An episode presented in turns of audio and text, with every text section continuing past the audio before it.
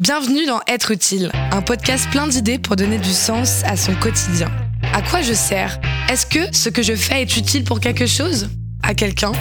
D'autres se sont posés ces questions. Ils sont venus vous raconter leur histoire.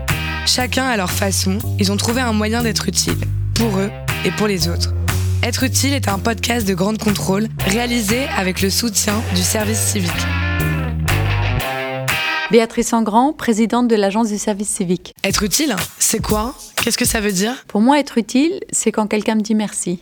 Dans quel domaine as-tu choisi d'être utile? L'agence du service civique euh, a la chance d'être responsable de deux grands programmes, le, service civique et le second, le programme européen Erasmus plus jeunesse. Vous connaissez sans doute le service volontaire européen ou le corps européen de solidarité.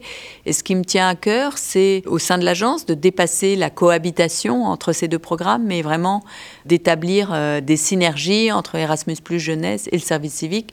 Par exemple, en veillant à ce que les 140, 145 000 jeunes en service civique apprennent qu'il existe un corps européen de solidarité, qu'il existe euh, des programmes européens. Donc je crois que cette idée de synergie euh, et d'apporter une dimension européenne à l'agence et au service civique euh, est importante. Comment tu en es arrivé là?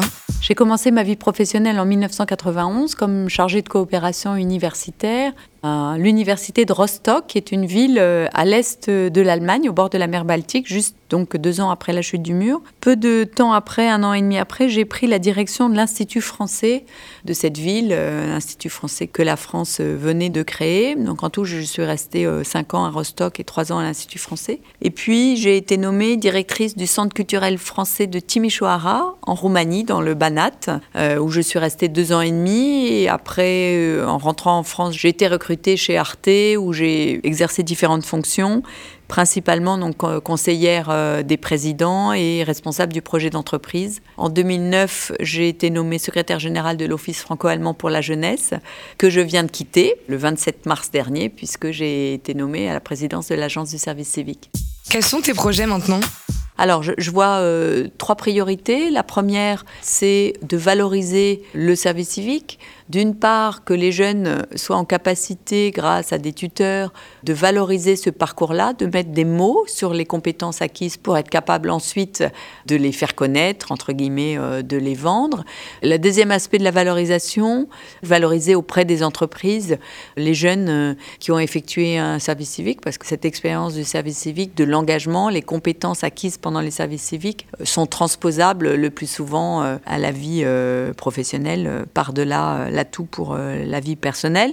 Et le troisième aspect, c'est veiller au, à la qualité des missions, puisque le service civique, euh, ce n'est pas un emploi, c'est prévu dans la loi de 2010. Donc accompagner 11 000 structures qui accueillent des jeunes en service civique, veiller à ce que les missions soient des missions euh, d'engagement. Le corollaire de cette qualité, c'est veiller à ce que les droits des jeunes en service civique soient bien respectés, puisque la loi égalité citoyenneté de 2017 prévoit que les jeunes en service civique aient les mêmes droits que les étudiants. Et pour finir, il y a un enjeu très important avec euh, l'introduction du service euh, national universel.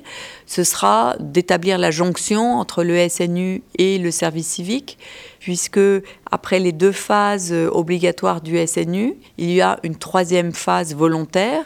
Cette phase volontaire prévoit que les jeunes peuvent faire différentes activités d'engagement, dont le service civique. Et pour moi, euh, il doit y avoir une montée en puissance euh, concomitante des jeunes qui vont intégrer le SNU et des jeunes qui euh, feront leur service civique, donc montée en puissance quantitative du service civique, j'espère, avec les moyens pour les accompagner.